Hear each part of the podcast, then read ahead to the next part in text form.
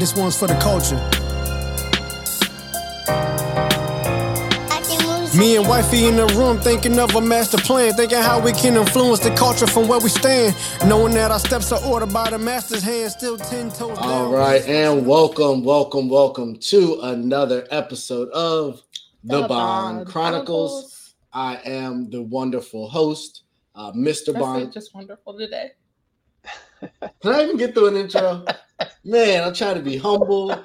I try to be relaxed and play back, and I see how this how this is going to go. Um, so I am the wonderful and everything else that apparently I didn't add in host, Mr. Bond Chronicles on Instagram. Uh, we are the Bond Chronicles on Instagram. We're on Facebook. Continue to like, share, and subscribe on YouTube. And my lovely interjecting host is Mrs. Bond Chronicles on Instagram. Twitter is irrelevant. Absolutely. Uh, relevant for me. I spent a lot of time on Twitter the last couple of nights trying to figure out what was going on Yes, you in have. this crazy world that we live in. Uh, I don't remember, I don't understand how I lived in a world without Twitter, but I'm glad I don't have to any longer. Um, Thanks. With that being said, you guys can see we have a guest. We are honored, we are blessed, we are privileged to have Mr. Prince Predator. He's a rapper, he's a producer. Um, we know him growing up as Evin. As you can see, he's in great shape and it's kind of intimidating, but I'm glad that I'm on the other side of the screen so that I wouldn't have to sit next to him and produce this box.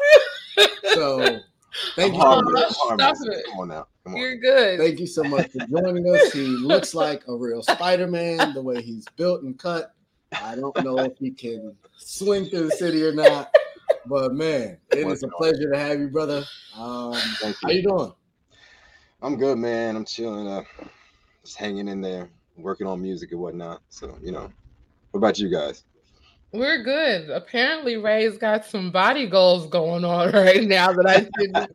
I was completely unaware of. You were not. You, you judged me on our last podcast. Nah, when I bruh. talked about Nah. my diet. No, I did not judge the you. changes that I was going to try to make because I'm going to Vegas. I did You not judge this. you. You know, I'm this. always encouraging of you getting to be a healthier, better version. always of you. encouraging. Yeah, bro. Have you seen what you've been cooking? you are not encouraging a healthy diet at all. You don't gotta eat that. There's plenty of stuff in here that's healthy for She you to bought like eat. it's just the two of us. Thank God our kids are gone. She bought two pizzas, breadsticks, and wings. Where? Where from?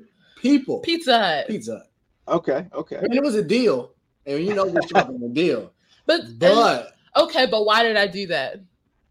I don't know why did you do. I did that because I'm gonna be gone all day tomorrow. So instead of you having to cook for yourself, you can either warm up the tacos that I made, or Another you healthy can warm. option.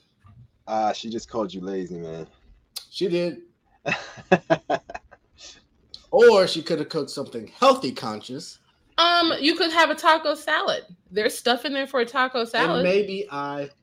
I s- encourage you to. Yeah. Anyway, dang, try to help black people out, and this is how they do you. How did you help me? Ooh. Jesus, give me strength. Anyway, Ah. back to this podcast. Yes, indeed. Good. How we doing? What else we got going? Um, yeah, we're we're just hanging out, man. Uh, busy with all these children. We just found out we're having a boy. Woo woo! Congratulations. You don't name announcement show? or That's coming. nah, name announcement, Okay. not yet. I already told you that. I just confirmed. Um, Anything you tell somebody one time, you What do you do? who? when you Like do? for work? No, the baby. Oh, what when do am I you do? due? What am I due? Yeah. Um, December thirtieth. Due December thirtieth, but we'll oh, do okay. you trying to get them out a little early, just, just to knock it on out, get it out the way. The last time we was in the hospital for mad long, she wasn't trying to get rid of them jokers. So I don't feel like that's the case.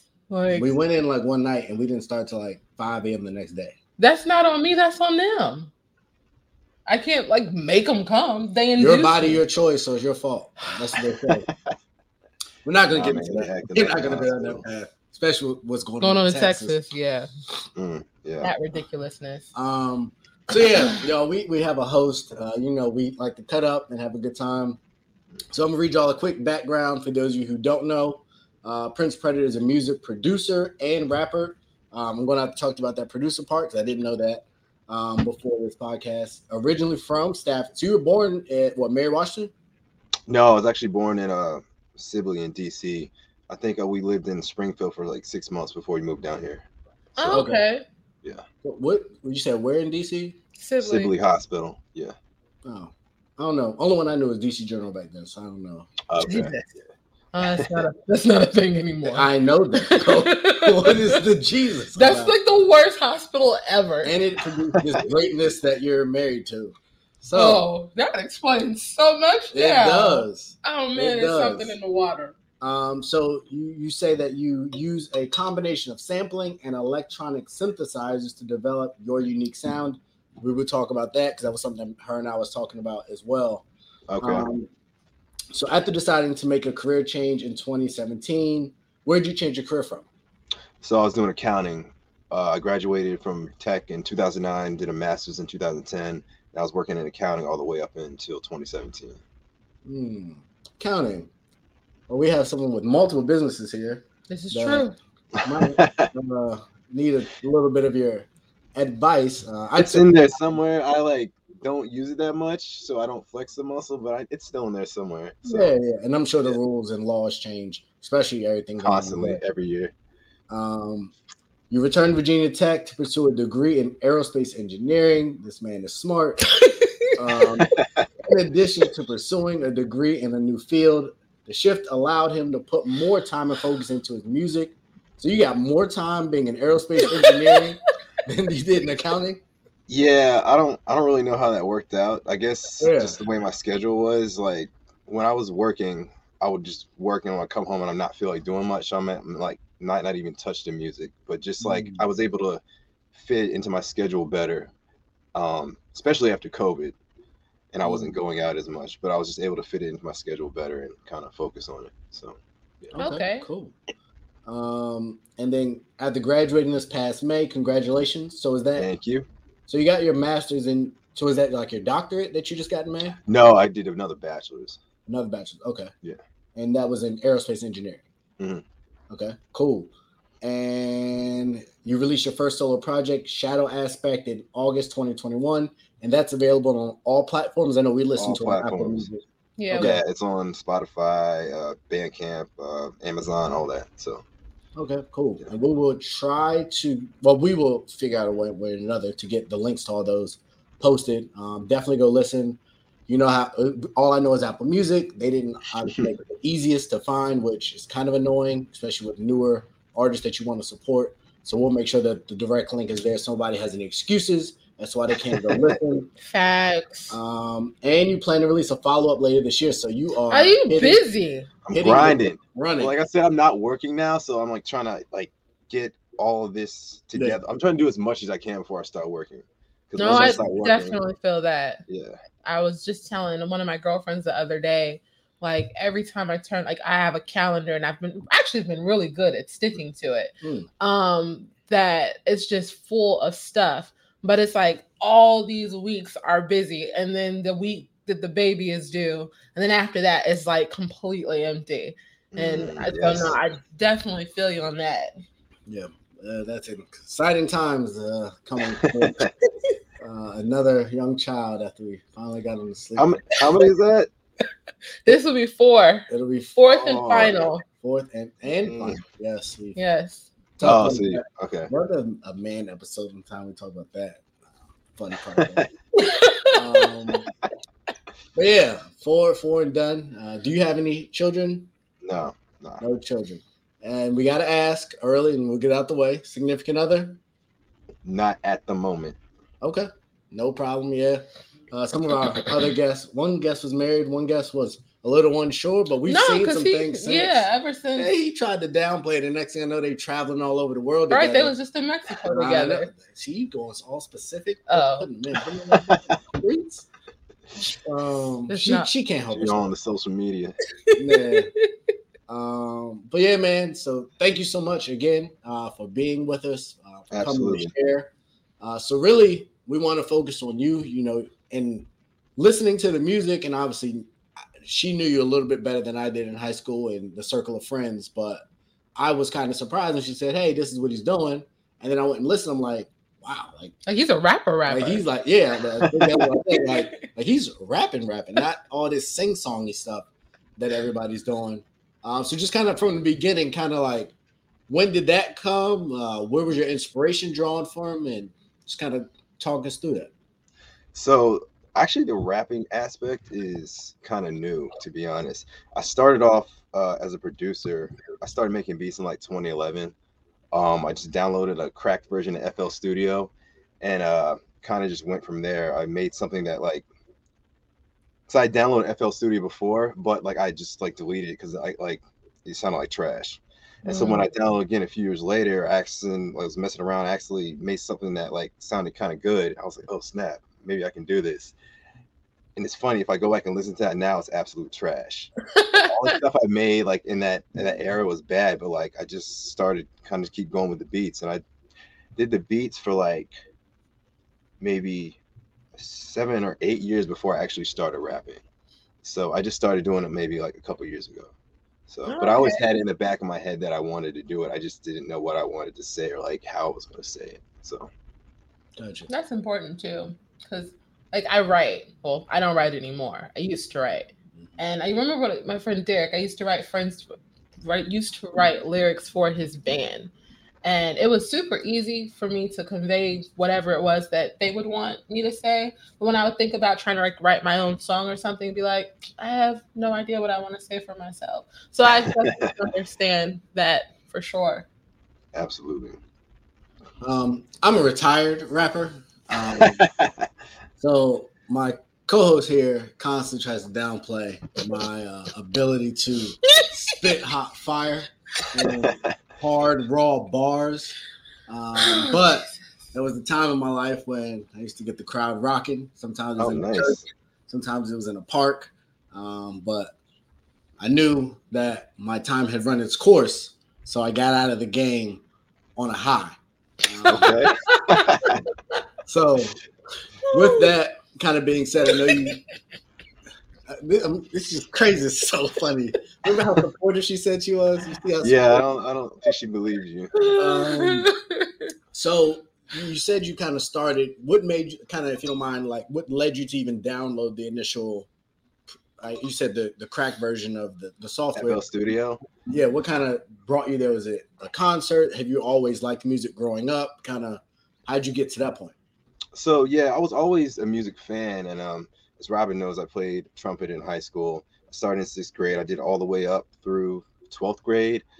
Um, did marching band and all that. But after I got to college, I kind of just stopped with the music. And then after I graduated college, I picked up guitar lessons. I did that for a bit, but then I had to start working, and so I had to kind of put the guitar lessons to the side. But around the time I started working, you guys know like Tyler the Creator, Odd Future. Yeah, yeah. That's when they were like first starting to blow up, and he's like, he's not that much younger than me now. Like I'm 34, he's 30, but at the time I was like 22 and he was like 18. And so for me to like see this 18 year old like leading this movement and just like coming out of nowhere and just doing all his own production, like all his own rapping, like that kind of inspired me to like feel like I can actually do this. So that was the kind of the impetus behind me behind me like downloading FL Studio and just kind of starting to go off of it. Cause like he wasn't the first like rapper that like I like was really like crazy about like that. It was Kanye, but Kanye is kind of like on another like he it wasn't as uh accessible when Kanye first came up. Yeah. So when Tyler came up, like it was more like software, easy to download and like get up all that stuff. So yeah it was really Tyler that got me into it. Yeah, I was um on a lot the live stream I watched um for Derek when he was inking a few weeks maybe a week or so ago.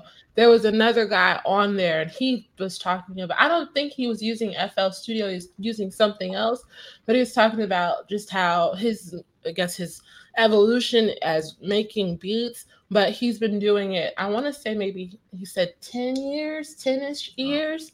Um but the difference between the uh, software and stuff when you first started versus the stuff that's available and not super expensive now is way different and it's way right. better and it makes it a lot more accessible for people to get a laptop and you know figure out how to rip beats and sample music and really do a really great job of making their own stuff and that's why like so many more so many more people do it now because it's just so easy to just like pick up your computer download something and just get going.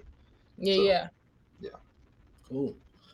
So that does answer uh the, the question definitely that i had because when we listened to the album I was, and we had the conversation. I think it was even today where I was like, I was trying to almost put you in a box to try and figure out like who are you like or like where I felt like you would have got your inspiration from based on your sound.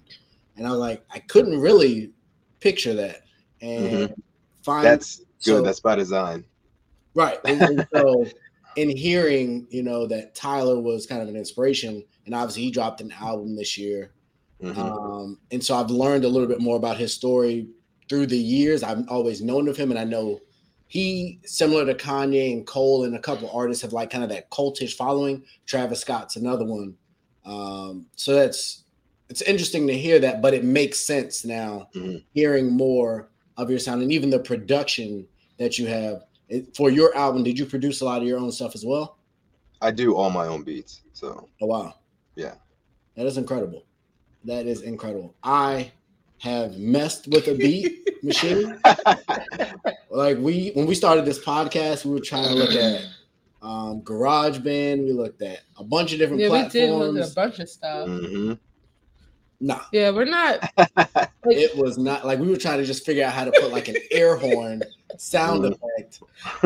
Absolute failure. It was miserable. Oh. That's why we still don't have any of that going on. We're just gonna buy the little machine yeah. though, because I don't have time for it. Trying to program this sound for this key and this action, yeah. it's it's not. God didn't give me that strength. Yeah. Just He didn't right.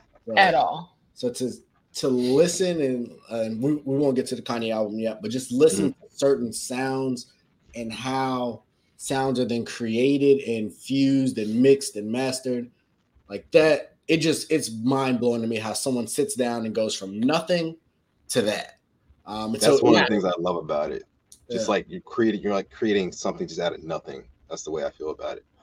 But and so for you typically does it take longer to write for a song or to create the beat for a song?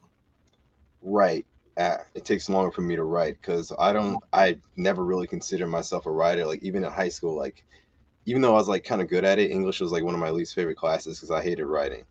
So mm-hmm. that is definitely the hardest hardest aspect and the one that kind of took me the longest to like get over the hump after that, it was getting comfortable with my voice, which was also kind of difficult because I wasn't used to hearing myself on the mic, and I didn't think I had the right voice to like actually rap with. So I had to get over that hump too. But yeah, definitely the writing is the one thing that takes me the longest. The beats, I kind of just do that automatic now. Like when I was at school, I had I would chop up at least one sample a day, and I would do that like six days a week. And then on Friday, I would just compile them all together, and make a beat out of each chop I did. So that's just something I do automatically. And then and what ended up happening was, was I would just like pick my favorites out of there, or the ones that really struck my ear, and those are the ones that I ended up using for the project. So do you make beats for other people or just solely for yourself right now? Um it's kind of just for me, but not it started off as just for me, but when I got to Virginia Tech, it kind of started being from other people too. Because I actually have I have a couple beats on some uh this organization I'm in called Virginia Tech Digging in the Crates. It's got rappers, uh, singers, um, and uh, other producers in it. But I've done a couple beats for some of the projects of uh, the people in there too. So it isn't just for me. Like sometimes I'll make something and I'll hear someone like like one of my friends like, okay, he he'll sound good on this, and so I'll just keep going with it. But yeah, a lot of times it's for me. Like since I'm not at school right now and I'm kind of like in a isolated space, most of the time it's for me. Yeah, in a bubble. Exactly. um, I was just going to say something and I lost it. Oh, you posted a video of you performing on your Instagram. I think right around the same time as when the album dropped. Same weekend. Yeah, that was that was fun weekend. Okay. I mean, it looked like the performance was a lot of fun. Yeah, Um, absolutely. Are those the same people? You said the um, Virginia Tech Yeah. in the crate. So the dude that was on stage with me, um, Virginia Tech digging in the crates. Yeah, the dude that was on stage with me, stage with me, uh, DeRay. He's one of the dudes in the crew. Uh, he's still in it because he hasn't graduated yet. But yeah, he's um the one feature on the album. That's who was up there with me. Oh, okay, that's cool. I like that name, digging in the crates. It's very beat maker ish. Nostalgic as well. Like, Yeah. I respect it. Me too. Yeah. I like it. You have another question? Uh, that's not at the moment. You're doing a pretty good job leading all of this. Okay. um, and so like I just think of stuff, so I don't want to get in the role and not make sure you get No, yours. yeah, you got it, babe. You're so great. Um, so the one thing I did, or not the one thing, um, one of the things that I realized with your album is it's it reminds me almost like of a story, just in the fact that each song leads right into the next. There aren't the hard, you know, drawn out slow slow transitions and then a slow lead into the next song. It's Mhm. like this song ends, but the sounds mesh in such a way that it doesn't sound like an abrupt change. And it seemed I'm pretty sure every song was just verses. There was no hooks. Um, There's a few hooks in there, but it's kind of sparse. I think maybe three or four out of the, the nine songs have a hook on them. okay. Mhm. Some of them I don't repeat, like I'll just say it once. So I don't know if Okay. you consider that hook, but So that was different for me listening to an album. Obviously, most of the stuff I listen to is typically pretty mainstream. I was, even though, well, no, I actually I listen to quite a few people that I guess wouldn't be considered mainstream. Micah. Um, one called you L- out. Oh, uh, okay. Yeah. 1080. Uh, I don't Drake. Okay. Um, and then there's some other local people that I do listen to. Goodness gracious, see, always trying to get me. Um, Just trying to make sure you're in check. Yeah, I know, I know. Um, but kind of what what sparked that vision or that desire uh, to have kind of that kind of layout in an album? So, well, I always wanted to make my projects just kind of flow through. So that was kind of that was something I wanted to do from the outset. So one of the things I do when I'm putting a project together, one of the first things that comes together, like the beats come together before the actual raps. So one of the things I do is kind of BPM match. And that, yeah, if you don't, if, for people that don't know music, that's beats per minute. Per minute. So like for to make it flow better, I put songs close together that have a close tempo. So like when they go into each other, it kind of sounds like you can get you're kind of just rolling along. And then another thing I did in the mixing was if I ended the song on a word, then I would have that certain let that word reverberate into the next song. So like you can hear like like it's almost like it's continuing. Mm. So the continuation aspect was definitely conscious. The not having hooks thing wasn't. It just kind of happened like that. And it's just kind of a function of like the beats. Like some of the beats I have, like I didn't really think of a hook while I was writing for it. I just wrote all the way to the end of it. Like the song 20 something, that's the first song I wrote. And once I came up with that first line, uh, like by the skin of my teeth, I made it out of the week. Like it just kept going and I just flowed and I just wrote that. That was like the fastest I've ever written anything, but it just came out.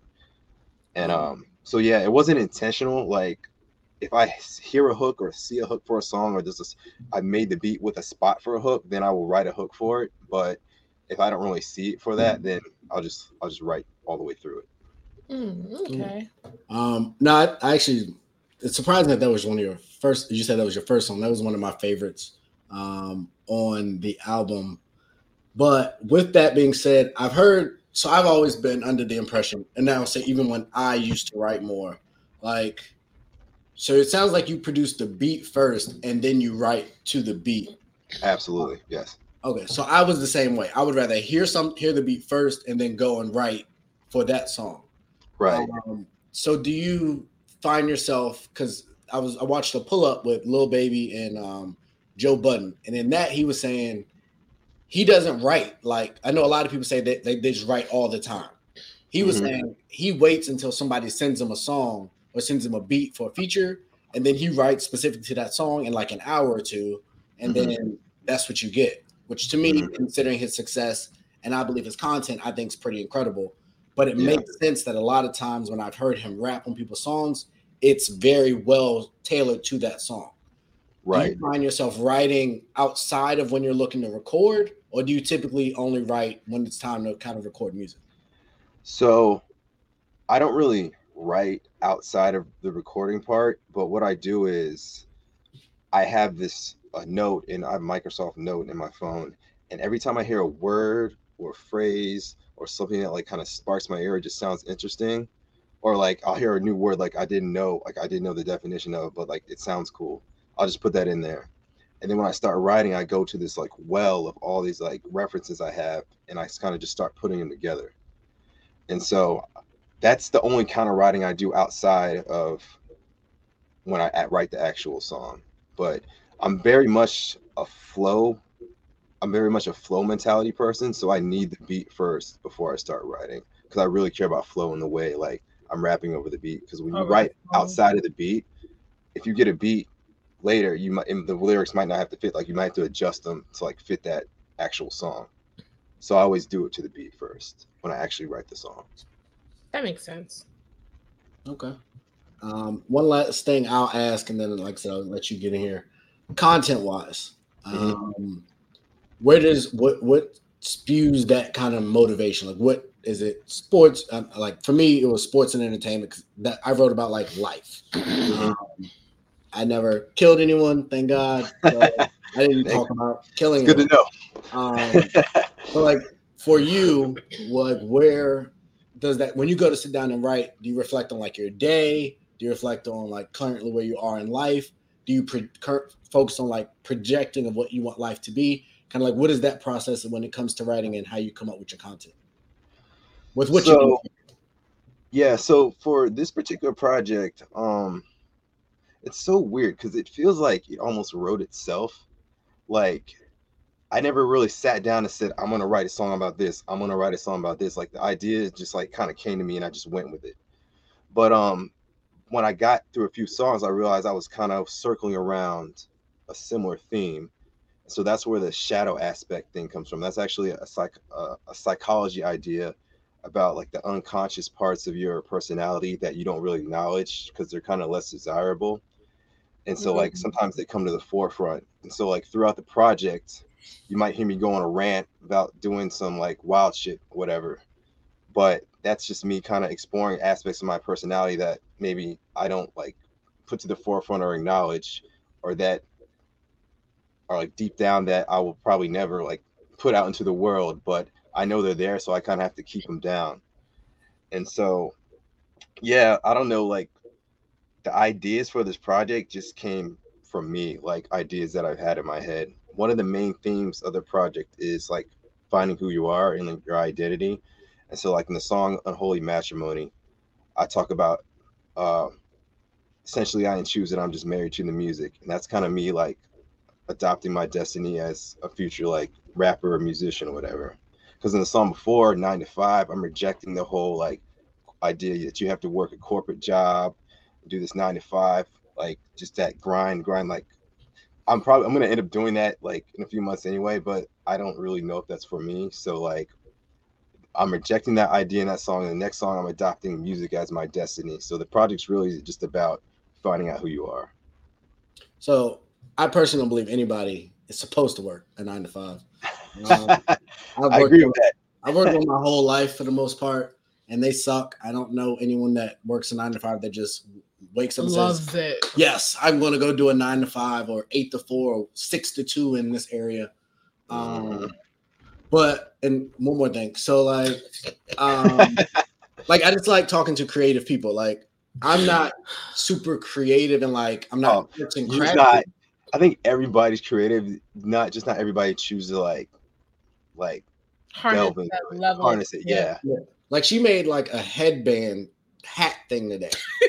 and it was like really dope, but it looked really easy, but I could not come close to trying to make something like that and doing it in the way that she did it. So when I say like creative, like arts and crafts is not my thing. Like rapping a present, you don't want me wrapping your gift because it will, it will be awful, and I accept that. But you I can like learn it. that. You can learn that. That's what I tell him all the this time. This is one of rap gifts at Christmas. He don't. I, I don't. you are 100 percent right. Um, but I like talking to people, you know, that are creators. And so what I found, and I've done, like I said, I've done, I've written, I've I've written, I've rapped, I've done acting, I've been in plays, I've done drama, and a lot of that, and then even with this podcast, for me, it's really an outlet for me to be me instead of absolutely. when you go to your nine to five and you got to be this guy. When you're in school, you got to be this guy or this girl. When you're around certain people, you got to put on a facade or persona of who you are. So, do you find Prince Predator is more Evin than the Evin that most people get to know, or is that a separate person, or like Beyonce as an alter ego from who you actually are? Um, hundred percent. Yeah, I definitely think it's like the thing you just said about you having to put on a facade, like anywhere you go outside of like maybe your home. Like I think about that all the time. Like I think I've even I don't know if I wrote a song about that, but yeah, that's something that's always in the back of my head. So yeah, Prince Predator to me is just like me all the way to the max. And so like when this project I said like that is about kind of finding like my identity and like who I am. The next one that I'm releasing later, that's me like fully harnessing that and just like going all the way with it. So yeah, I agree. That's absolutely what it is. Cool. Is it my turn now? I say get it. You better get it. Get, get out. nah, it's cool that you bring up the two, um, the one where you're talking about the nine to five, and then the ne- the following song. I'm sorry, I don't remember the names to all the songs. That's cool. I don't know the song names of any songs I listen to anymore because I just put on Spotify and just let it play. So Right. Um, because those two, those two resonated with me the most. Um, as a creative, I guess, as Ray would put it. Like I remember when I decided that I didn't want to work the nine to five anymore. That I was going to pursue the hair thing. When I decided I was going to do all these other things that I just thought about doing. Um, but I also remember the conversations that I had with people when I did say that, well, I'm not going to work this type of job. I don't care how much money I make. I'm just going to do me. Like those conversations did not go over very well. Mostly because, especially at the time, like I had had Courtney, and so I was a single mom. And so everybody's like, you got to make sure you can take care of your kid. And I'm like, that's all to work itself out. Like, we're to be straight. But I just could not see myself sitting behind somebody's desk for the rest of my Mhm. life. Like, I couldn't. So when you made the decision to go ahead and just jump into pursuing music, like did you talk to people about it first or did you just kind of like boom, here's my album, y'all do what you're to do with it? Um, I'll say no because I haven't necessarily made the choice to pursue music like 100% yet. Like I'm kind of in the process of it because, like I said, just me like getting the rapping is just uh, it's a recent development. So I didn't even know like I could do this. Like it's been la- the last couple of years is me being like having realized a lot of things about myself that I didn't know I could do. Mhm. So I'm still like in the process in my head of trying to figure out a way of maybe getting out. So I haven't had conversations with any people specifically about that, but it might be somewhere down the road. Okay, that's cool. Like I, I understand that because like this podcast, like it was we tell people it was born of COVID and us being at home talking and all that. But in reality, we both really like. Well, I, I know I really like people. I'm a big people person. No, you wouldn't say so. You, yeah. Oh, okay. um, him on the other hand, not as much. So when we first started flirting around with the idea of doing the podcast, I was really worried about how we would come across to people, especially because uh Mr. Bond Chronicles over here. Uh, he definitely has some opinions that can rub people the wrong way. But then I, Let I me think- hear one. huh? He said, "Let me hear one." Oh, geez.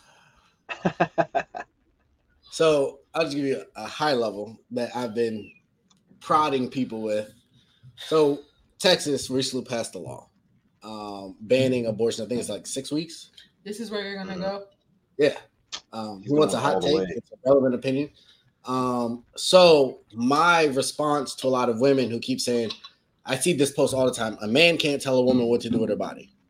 So my response to that is, well, how can the government tell me and force me to get a vaccine?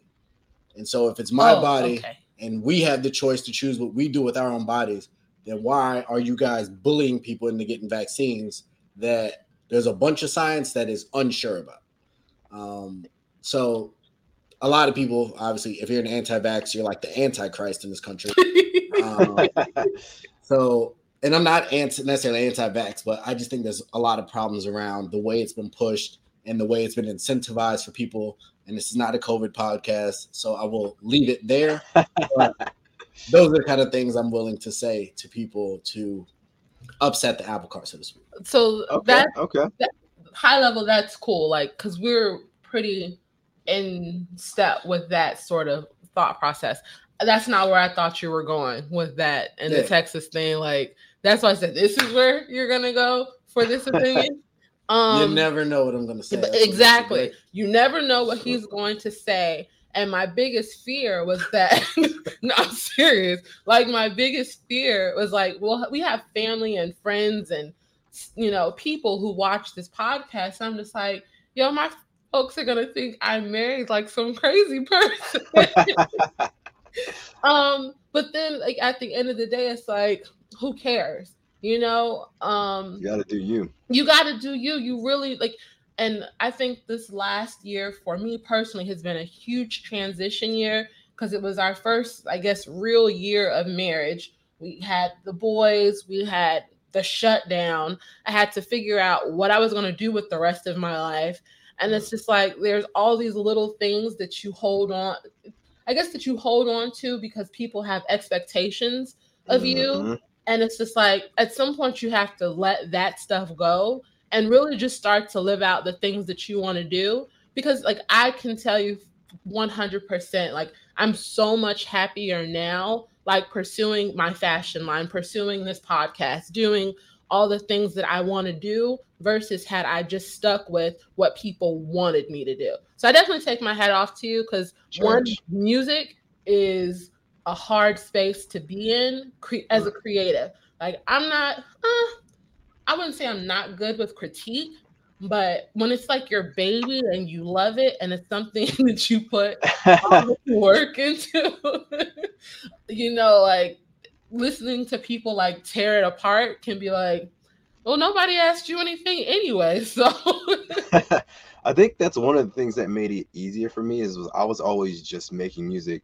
for myself and nobody else. So even like when I put it out, like I don't really care if other people like it or not because I made this specifically for me and I love it. So like like if people latch onto it, people like it, that's fine. Like even all the more the better, whatever. But like if they don't, I'm still like proud of myself for actually like putting this thing together and putting out into the world. So yeah, that's what I was to ask is like, have you gotten any feedback from people that wasn't so great and you just kind of had to process it and leave it off to the side? No, I haven't gotten any negative feedback yet. And I think probably because I don't think a lot of people have heard it because I don't have like a big following yet. So it's not really, I mean, it's out there, but it's not like being circulated like that. That's kind of one of the reasons I want to kind of get back, want to get back to the stage. Is one of the things I'm focused on right now. Is like I've been doing like open mics and whatnot in DC, just trying to like get out there and be heard. So I haven't gotten any negative feedback yet. Everybody like that's heard it so far has told me they they fuck with it. So I mean, my bad, but that's cool. oh, that's cool. Like, like I said, like that I think can always be something that deters people from pursuing something that you know that they feel passionate about. Um, because sometimes all it takes is that one hater, and it's like, Mhm. well, dang, like I I thought it sounded pretty cool when I was putting it together myself, but you know, and then the internet is full of people Mhm. who love to tell other folks how to do things that they can't do. Like I read I read comments on stuff frequently just because I think that it's actually kind of motivating to me because you watch people who are probably sitting on at home on their couch not doing anything just not doing nothing. judging, not doing anything, judging and tearing people apart for attempting to do anything. Um, So I think it's super dope that you stepped out there and um, put this project out. I'll definitely listen to the next one. Um, you. Can you tell us anything about what's coming or not really. Um, so like I said before, it's this one is kind of me, uh, just like kind of harnessing the Prince Predator identity, just kind of like going all the way with it. So it's going to be about the same same length as this one. Um, there might be a couple more hooks on it. I think that's been worked into it more, but uh, it's going to be it's going to have a dirtier sound. It's going to have a more synthy sound, and uh, it's going to. I think I'm going to call it the Prince Predator Show because in my mind, a lot of this is being tailored to the stage. So Mm. that's why it's got a, it's going to be a lot of high energy stuff on there. So yeah. And that's then where did you get oh, I'm sorry. Wait, Uh, what? I was gonna ask a question. I wasn't sure if you were done yet. Um, where'd you get the name Prince Predator from?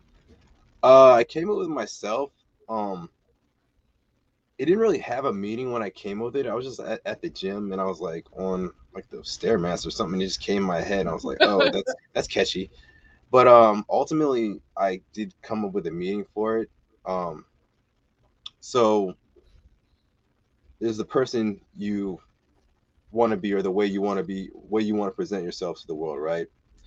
And then there's it's almost like the shadow aspect thing. There's the other aspect where you have to there's things you feel like you have to do that are outside of your character to actually get to where you want. So the prince aspect is the part of yourself that you put out to the world that you want them the way you want people to see you. The predator aspect is the mentality you have to adopt to actually get to where you want to go. So it's not necessarily a bad thing. Like people sometimes like harp on the predator aspect because like you know, predator and whatnot. Yeah. Yeah. I even think like like because I went, I went when I did uh, I went to a show in DC uh, a couple weeks ago to see this uh this um artist. She like does a lot of synthesizers and whatnot. And I ended up talking to her after. And I told her what my name was. She looked at me like crazy, like my name. She's like Predator. And then I was like, uh, uh, it's not what it means, whatever. But she was like off- put by it. And then I think she blocked me on Instagram afterwards. oh weird. man, But I don't know, like it doesn't that's crazy. but I'm not changing it, so whatever. no, yeah, like I don't. I I I wasn't off put by it like No. when I saw it. I think because I don't remember what your Instagram name was before, and then I like it just popped up on my feed randomly, and it's like, who is Prince? I don't follow nobody named Predator, and then I go and I'm just like, oh wait, this is Evin. Wait a second, Evin put Evin raps now, and I was telling him I was just like, Evin put out an album, and he's like, who's Evin? I was like, from high school. And he's like, oh, he's a rapper? I'm like, yeah, I guess so. New to me too, so yeah. Um, but it wasn't off-putting to me. See, that's people thinking too deep. Like, yeah, and all the stuff that's out there now with the Me Too and whatnot, it's probably mhm. whatever. It's yeah, in the, it's goes whatever. in people's heads, but it is what it is. Anything? Man, Moving right along. I, I got plenty. Um, so uh, we do have you, uh, and I think it's only right as an artist to ask because we've had an episode where we talked about our rap top fives.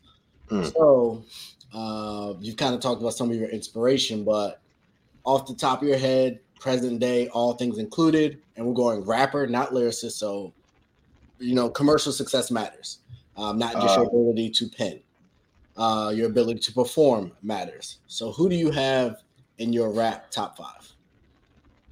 like Preferably in that, order. that are, you mean that are out right now or of all time? No, no, no. No, just All time. period.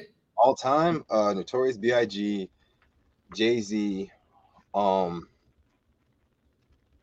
personally Pusha T, Mm, okay, um Ghostface Killah, Oh, okay, that's okay. four. four, right? Um, what would I put at five? I might actually put El-P from Run the Jewels in there.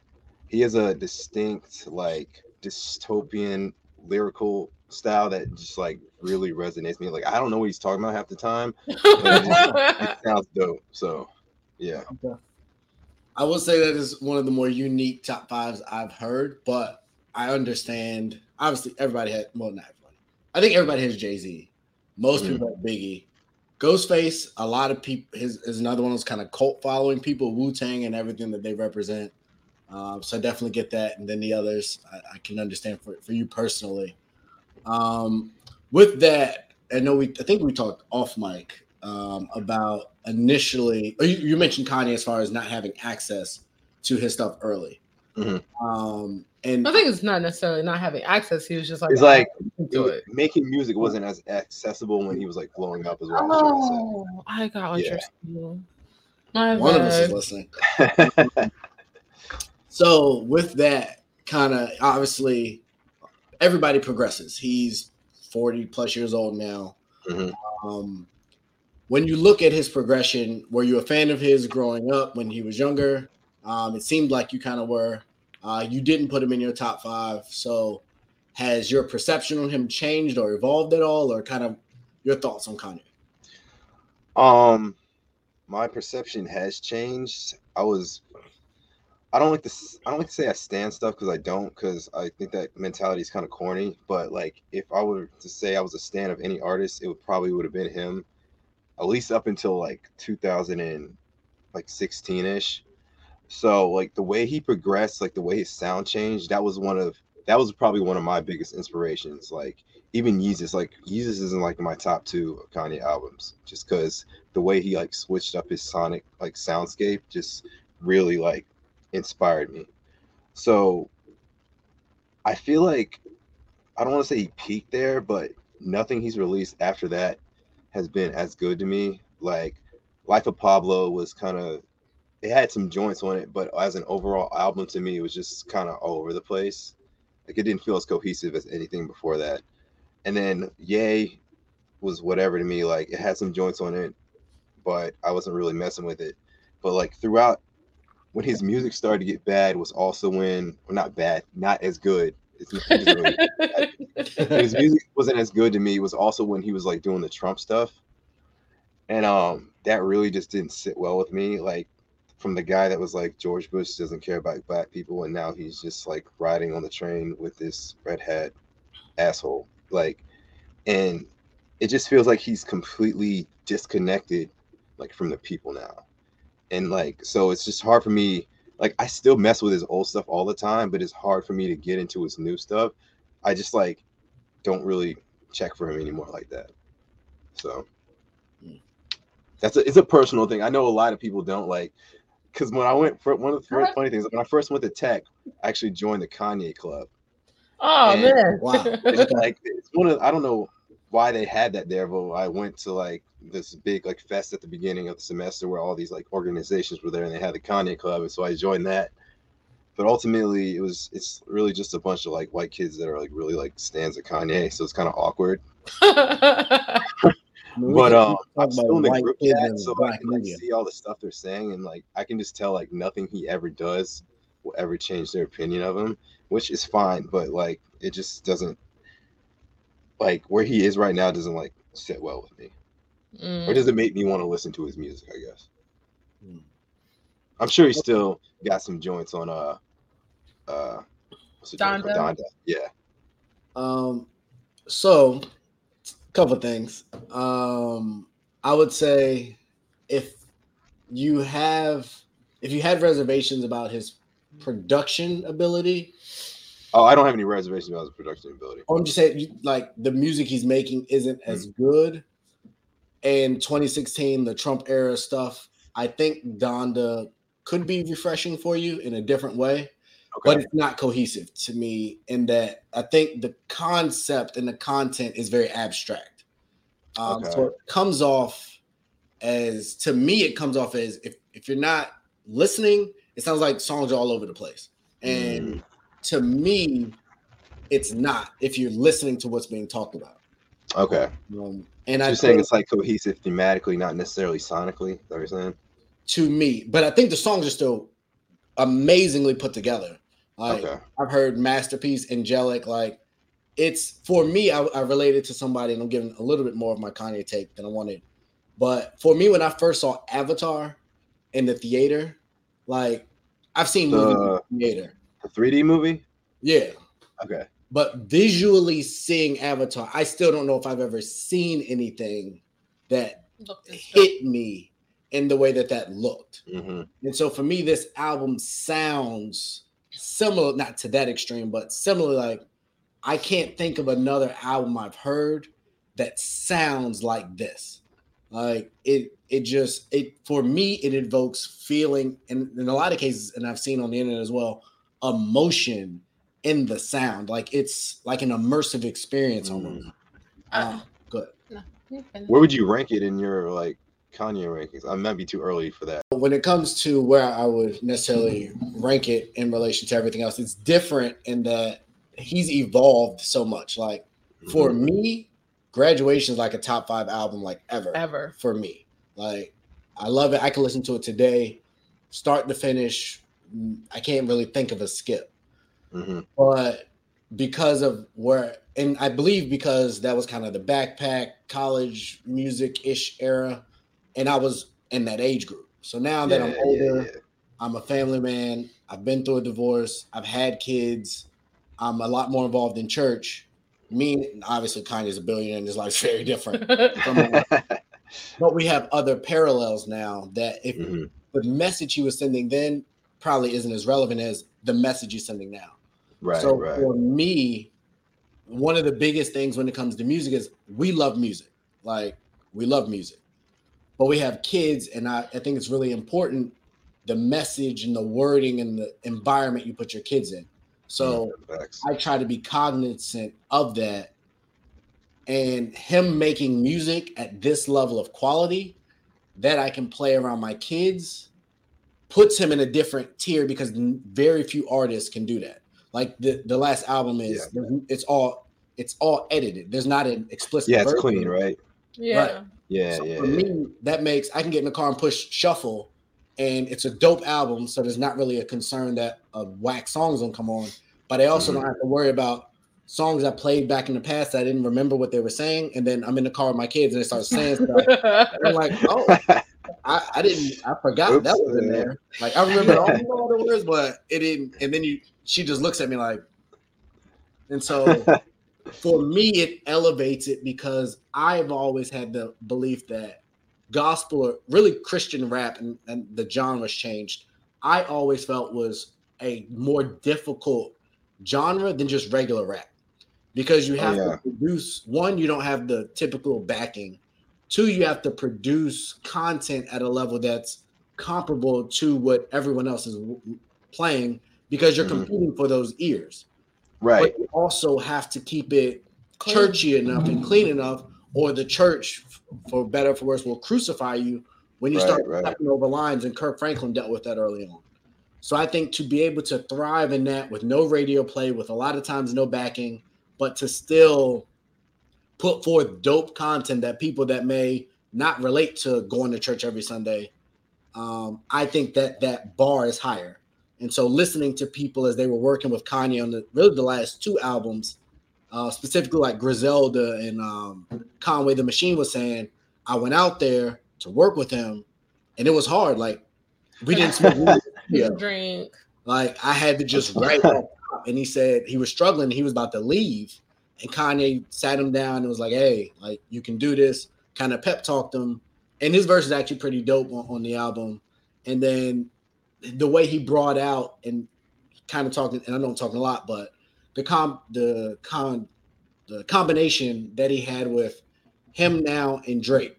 And so the argument, the conversation we had, it was an argument, is that Drake put people in position to succeed. Mhm. And he put the songs, the melody, everything, the flow, made it easy for people to just be themselves. Mhm. Kanye forced people on this album to elevate their game. Like he added a DaBaby verse after DaBaby was canceled and all that other stuff. And Mhm. I that was the best DaBaby verse I've ever heard. I would Um, have to agree. Like it's a from him, it's a pretty solid verse, and he'd be saying some off the wall stuff. Um, we saw the video for his last single. I oh can't, man. I can't think of the name of it. It, it was a lot. But like I saw the clip of it on Instagram and I was like, oh no, I gotta go watch this whole thing like on a big screen. And like he go like this the opening scene is him going up into a church and shooting a guy in his casket. Like who, who does that? and then he spit. On, no, no, he spit on him. Yeah, He spit on him. the preacher I think started shooting. The, yeah, the Yeah. preacher. Like it, it was Uh, just it's crazy. insane video. And so to for someone like that to be on Kanye's album one and then give the verse that he gave generally, I think was just really, really, really great. Um and but but to, but to your point, like the Kanye, like I love Kanye. Um I wasn't a huge fan of Life of Pablo. Like you said, there were a few songs on there, and I was just like, uh, I really liked Ye. Um, and I really liked Yeezus. And then when he was like, I'm going gospel, I'm like, okay, yeah, Kanye. You okay. We'll we'll see how that goes. right, and when right. Jesus is King came out, I was like, dang. Okay, Kanye, I see you. You, you got the Jesus on you and the walking, and it's it sounds good. Um, but I know that Donda has been in production for years. years. Like he's been Mhm. trying to Yeah. make this album for years. And to Ray's point, like when you're just listening to it off the top, like not really critical of the lyrics, like the sound, like whatever feeling he was trying to convey in the music, it's 100% there.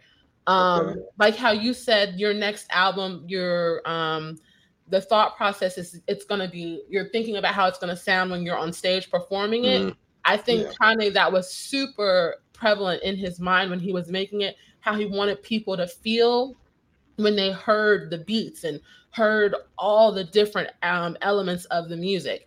And then when you go back and you listen to the lyrics, it's like, oh, this makes sense. Like this makes a lot of sense. Like I had this whole debate with this girl earlier today. like and i was telling him it's like people cancel other people over their political opinions and all this like that stuff doesn't matter to me you talk to me about music and then i'll decide if i want to keep you in my life or not and Mhm. her opinion on the album i was like I, I don't think i can have a conversation with you because what you're saying just does not make sense um so we're not like telling you go listen to the album No, I'm I'm telling Oh. you. If, I definitely didn't. I didn't cancel Kanye. I just don't really check for him anymore. So like when he drops something, I'm like, oh, Kanye dropped something. It's not like it doesn't give me the same like like feeling it used to. feels Like it's funny you brought up Griselda because um that's almost I, in terms of new music. That's one of the like the only things I really listen to that I'm checking for now. Just like Benny, uh, Westside Gunn, Conway, like all that. That's like the main thing I check for. So that almost makes me want to go and at least at least go hear what he did on that album just to see like how he switched it up to be on a gospel album. yeah. But yeah, I guess my thing is like there's so much like stuff out there now. Like it's really hard to listen to everything. So like if there's something you're not really checking for, you don't want to hear, like you don't have to. you don't So- have to you really don't No, you got unless you listen to the like the radio like so drake came out um on friday and we were gonna stay up i guess we well, we No, did we, were- stayed ended up, up being up. At- until midnight so we could listen to it but then And then it was 2 a.m.. yeah it didn't come out he was like nah that's good You got it. um, and so he started playing it like first thing Friday morning. And like I'm listening to it upstairs, and I'm just like, oh yeah, this sounds like Drake. Like this is definitely a Drake album. And then I like I made breakfast, came downstairs, came downstairs, made breakfast, and I'm sitting there listening to it.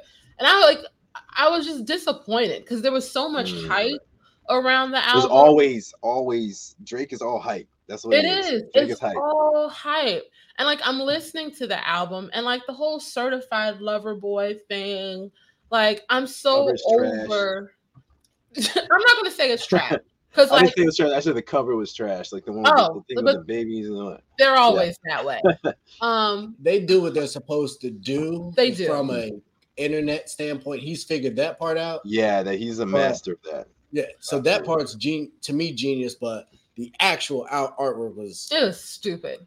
But I'm like I'm listening to it, like hands down, Jay's verse on one of the songs is my favorite part of the album because Jay just delivered a deliciously just old it, that verse is nasty. deliciously. Yeah, it, it was a good verse. Okay. Um, it was delectable. It was Okay. like because he went downstairs and I'm listening because I'm in the kitchen. I went kitchen. to work just for clarity. I didn't just go downstairs. I went you to went work. downstairs to do like laundry or something. I got you.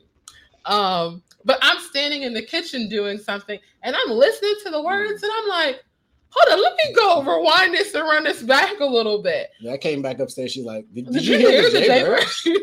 I was like, "Kinda." She's like, you might want to run that back. Yeah. But other than that, I was completely unimpressed by everything else on the album. Like it just it just wasn't giving what I thought it was supposed to give.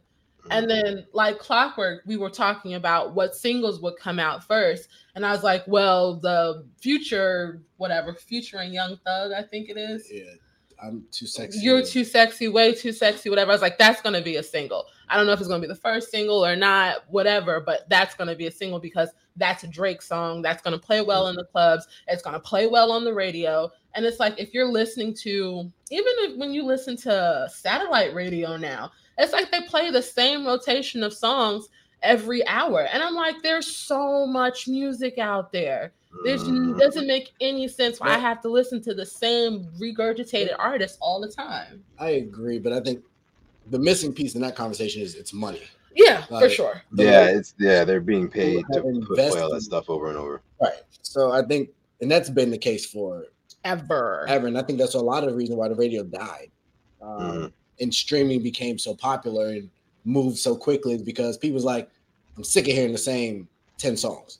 Like Mhm. 106 in Park is the radio all day, every day.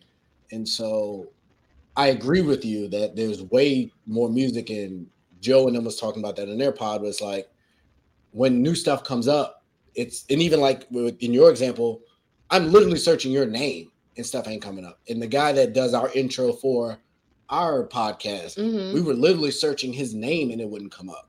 So God forbid if you drop something new, the likelihood that it will come out or you, like you got to pay to be in those spots, and that's the part of Mhm. music that That's, really that's not sucks, fair. and Yeah. it's really screwed Right, up. right. That there's so that many roadblocks. But to bring it full circle, um, I would say it's probably top three for me in Kanye albums. I know it was a long Oh, run to get there. I forgot. I forgot to even ask that. Man, um, I was just kind of biding my time to get back. But yeah, I would say it's top three. I have graduation, uh, definitely one, and I would probably go college dropout two for me. And oh, yeah, and then this would be three, and then my beautiful dark twist, whatever that. My beautiful dark twisted fantasy. Yeah, will probably be four. Um, Okay. But yeah, it, because of all that it entails, like for where I'm at in life, it speaks to me, and I think that's the great thing about music is it can be personal, and I really, really appreciated that. But I would suggest if you get some time, it sounds like you had a little bit in between your, your gym sesh. Uh, yeah, Go ahead and check it out. Actually, Um, it's probably a good album to work out to, like the beats and everything. Like I could imagine going it- it's just to it's a motivating. few of and- those songs. like I said, if you we can double back, I would just like to hear like how you it makes you feel. And it's really weird and it sounds corny, but it just makes you feel a certain type of way. And that's Okay. not new to Kanye, but this was just it was just different for me.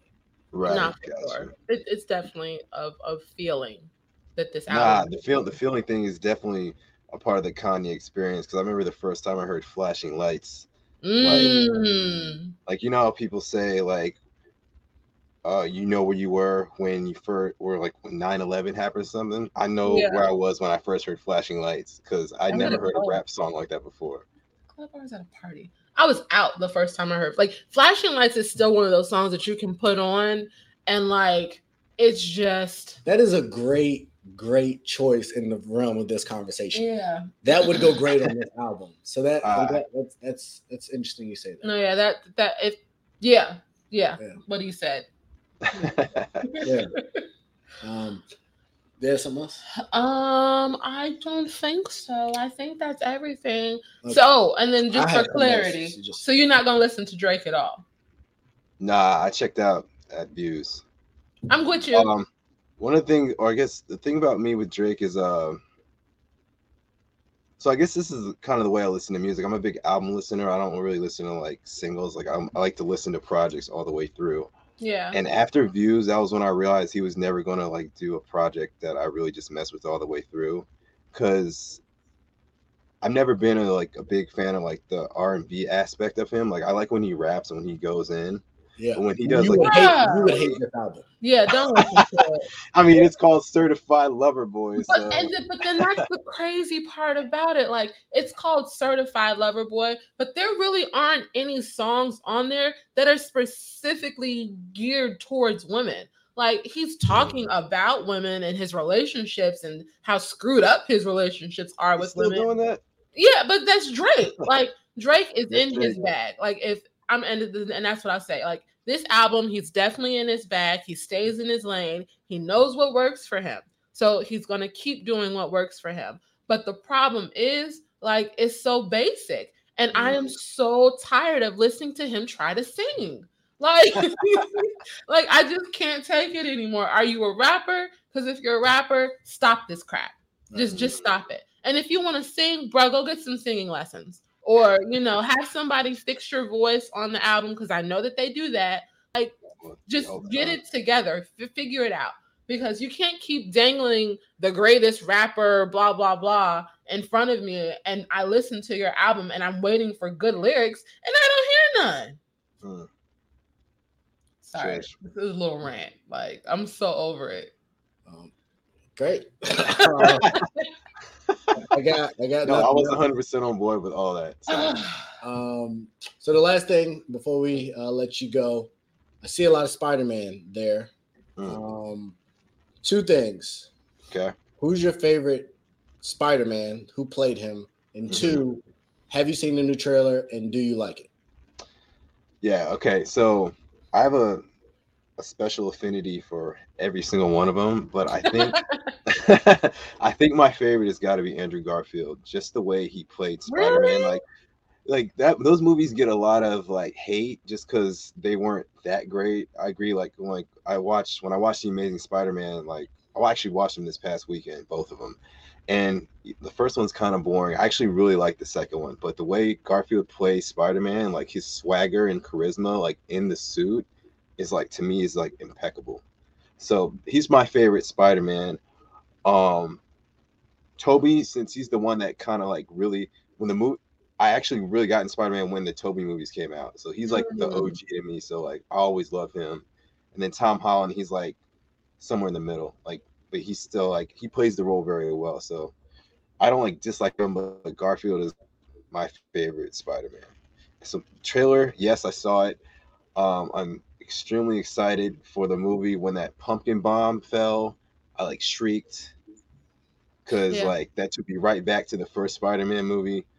But I'm really excited to see what they do because um, like all the rumors about like how Garfield and Maguire is supposed to be in it. Um, and all they're bringing back all these characters from the different universes. Like I Right. can't wait to see what Yeah. they do with it.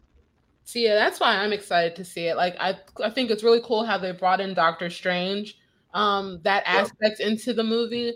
I mean, obviously it makes sense because they're in the same time period and I guess in the comic books. Well, let me not go there. They're in the same time period in the movies, in the same city, and given everything that ha- they foreshadowed to go on, it makes a lot of sense that that would be the character that they add into the Mhm. movies. Um, I've also heard them tease that we might get Miles Morales in this movie, so I'm I would, I super, lose my shit. Like yeah, I'm yeah. super excited to see this. Personally, he, Wait, so who's y'all's favorite Spider-Man? um, I like Tom Holland the most. Okay. I do. If Spider-Man 3 never existed, it would, be Tobey Maguire by a landslide. But Spider-Man 3 is comedy, man. Like it's not a good movie, but it's just it's just funny. It's I, I hate it. Like, I, was- like, 'cause I was so pumped for Venom, and Mhm. then that guy showed up, and I'm like, "This." Oh is yeah, they did they, they, If they could have got They Tom didn't Hardy to play ball on that Venom, then that, That would Oh, have been would've great. cried. would have been Yeah. amazing. But yeah, that Topher didn't Grace Venom is no no go. and I don't know if the technology just wasn't there. Like it just No, it was there. They just didn't it, it utilize was it. it was really poorly done. Um, It was. Tobey for me, the nostalgia. I'm just kind of that guy. Mhm. I like people at the beginning of their lives typically more than at the end. Um, Tom, I don't, I don't dislike my. It's just hard to get in. Like I don't like whiny guys. Like I don't know if you ever Thank you. Why don't- That's why I don't like Drake. Ah, exactly. like I don't know if you ever watched Breaking Bad. Ji- Oh, yeah. Jimmy. Breaking Bad's like top two of my favorite shows. See, and like we can't get with that. whoever I can't remember the guys. na- Both of them were really. There was a ton You're of. talking about Walter characters. and uh, Brian Jesse. Creighton, Creighton, Brian, Not Brian. no, he wasn't super whiny, but he was kind of whiny. His wife was the most whiny. Oh, Skyler. Yeah, yeah, Right. yeah. So it was a bunch of whiny characters. Like I Mhm. don't like whiny people. Um, and Not your cup of tea. Tom hasn't based up enough yet for me. So how he Mhm. He pulls doesn't even have any bass in his voice yet. Like, the problem. yeah, like Tobey didn't either, and Spider Man doesn't. yeah, Tobey. Yeah, Tobey. Yeah, but it Tobey was is still like. just different. he was so emo. Like it got on my nerves. Yeah, the Peter Parker aspect, I'll admit, wasn't done the best. Like, but I don't watch it for that. I watch it for when he's Spider Man. yeah, yeah, yeah, for sure. true enough. So that's me. So Spider Man, Iron Man are my two favorites. Okay. I'm not a huge Doctor Strange fan, so I'm I'm going to watch this new movie. But that part, I wouldn't say it was off putting, but it was like coming from Iron Man and Spider Man and their union union. Mhm. And obviously, I loved uh, Robert Downey as Iron Man, so it's going to be a big change for me. Yeah. That I don't always like change to Mhm. stuff I really like, but I'm going to watch it. I'm going to give it its shot, and I believe Marvel. I trust Marvel will make it do what it's going to do. Um, but yeah, we'll see what happens. now I feel that because um, I mean the the magic aspect of Marvel is one part of it that I haven't always been that into, and it seems like they're bringing that all the way to the forefront, at least for Phase Four. So I'm kind of getting into it. Like I saw, I, I watched the WandaVision, which I actually liked a lot. Up mo- the most of it. the started it, was- we didn't yeah, we didn't it. finish it. okay. Not I for any thought- particular reason. What? Not for any particular reason. Oh no, you just like. finish. I mean, there's so much stuff out there now. Like you just Yeah. stuff, you drop stuff, and then whatever. Yeah, I thought WandaVision was good. Um, what else did I just watch? I can't remember. Yeah, like they're going like all the way in on the magic stuff now. So I'm gonna see like we'll see where that goes. I know I've heard um like I don't know if you guys are familiar. It's X Men, so obviously people are familiar. Um, for the new Wakanda Forever movie, Mhm. um, that they might bring Storm's character in. oh Um, yeah, I've heard that. I, I've heard that, so like I'm super excited if that's the case. Um, because I feel like a lot of people don't know anything about the background of Storm. Ororo Mon- Monroe is her Monroe. Monroe is her actual name, and she's from a neighboring country, made up country near Wakanda.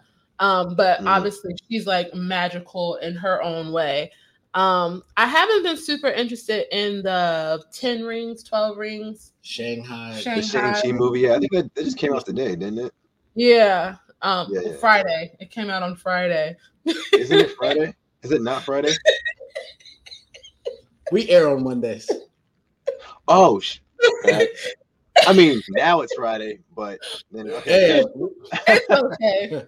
It's cool. we've done it plenty of times. plenty of time.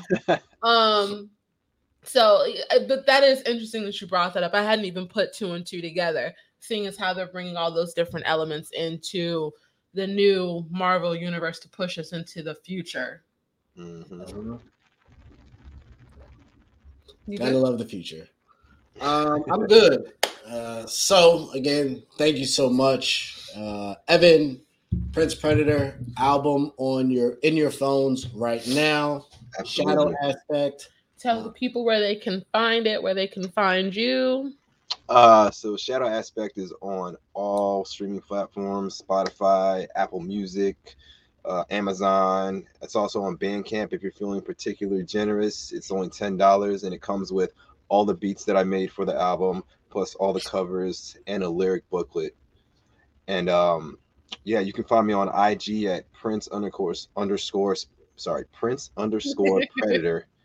I think it's going across the screen a couple times. And then you Yeah, can find me there on it is. Twitter at Prince underscore Predito. That's P R E D I T O because somebody had stolen my name already. So Cool. Uh, well, again, thank you so much. Uh, we went through the stealing of names on social media as well. Good. So, uh, we know how that goes. There's a couple Bond Chronicles that at first was taking our shine, but thanks to mm, our people, we got our subscribers up. I'm pretty sure we're the first search that comes up. Uh, okay, Yeah. that's what's up. Yeah, yeah. We're, we're just We're we're just growing, steadily man. growing, man. We're climbing up that mountain, and we're going to take the heads off once we get to the top. Um, I feel that. I'm waiting. I'm watching. Yeah. Sounds violent. You choose you choose violence all the I time. like I shouldn't be we're like gods of podcast war. Um, so that's what we do. Uh, can't wait for that to come out. I might actually have to keep one of the PlayStations I buy. Um, but yeah, thanks again, man. Definitely appreciate it. We look forward, you know, down the road as the new project comes out. If you want somewhere to debut it or talk about it, definitely let us know. We can make that happen. Um, Absolutely. But- thanks so much for having me. This is like this is the first like time I've ever done anything like this. So I've never done a podcast before. So this was dope. All right, Awesome. All right. Uh, we just started this year, so a lot of great things. Um, We're learning on the fu- cur- on the fly. as you can we're learning on the fly. Uh, Growth. Still learning how to talk. Um, it's okay. We love you anyway. Do the outro, bro. Just do the outro. Uh, so as y'all know, in life things happen. You have the power to choose what you do. Choose wisely. Always bet on you. And if you have been blessed by us, go on ahead and bless us. Cash App is in the bio and in the links below. Uh, we love y'all. We appreciate y'all. Until next time, stay tuned this week. We got something great coming for you. Some big albums. We're gonna talk about them. Peace. Thanks, guys.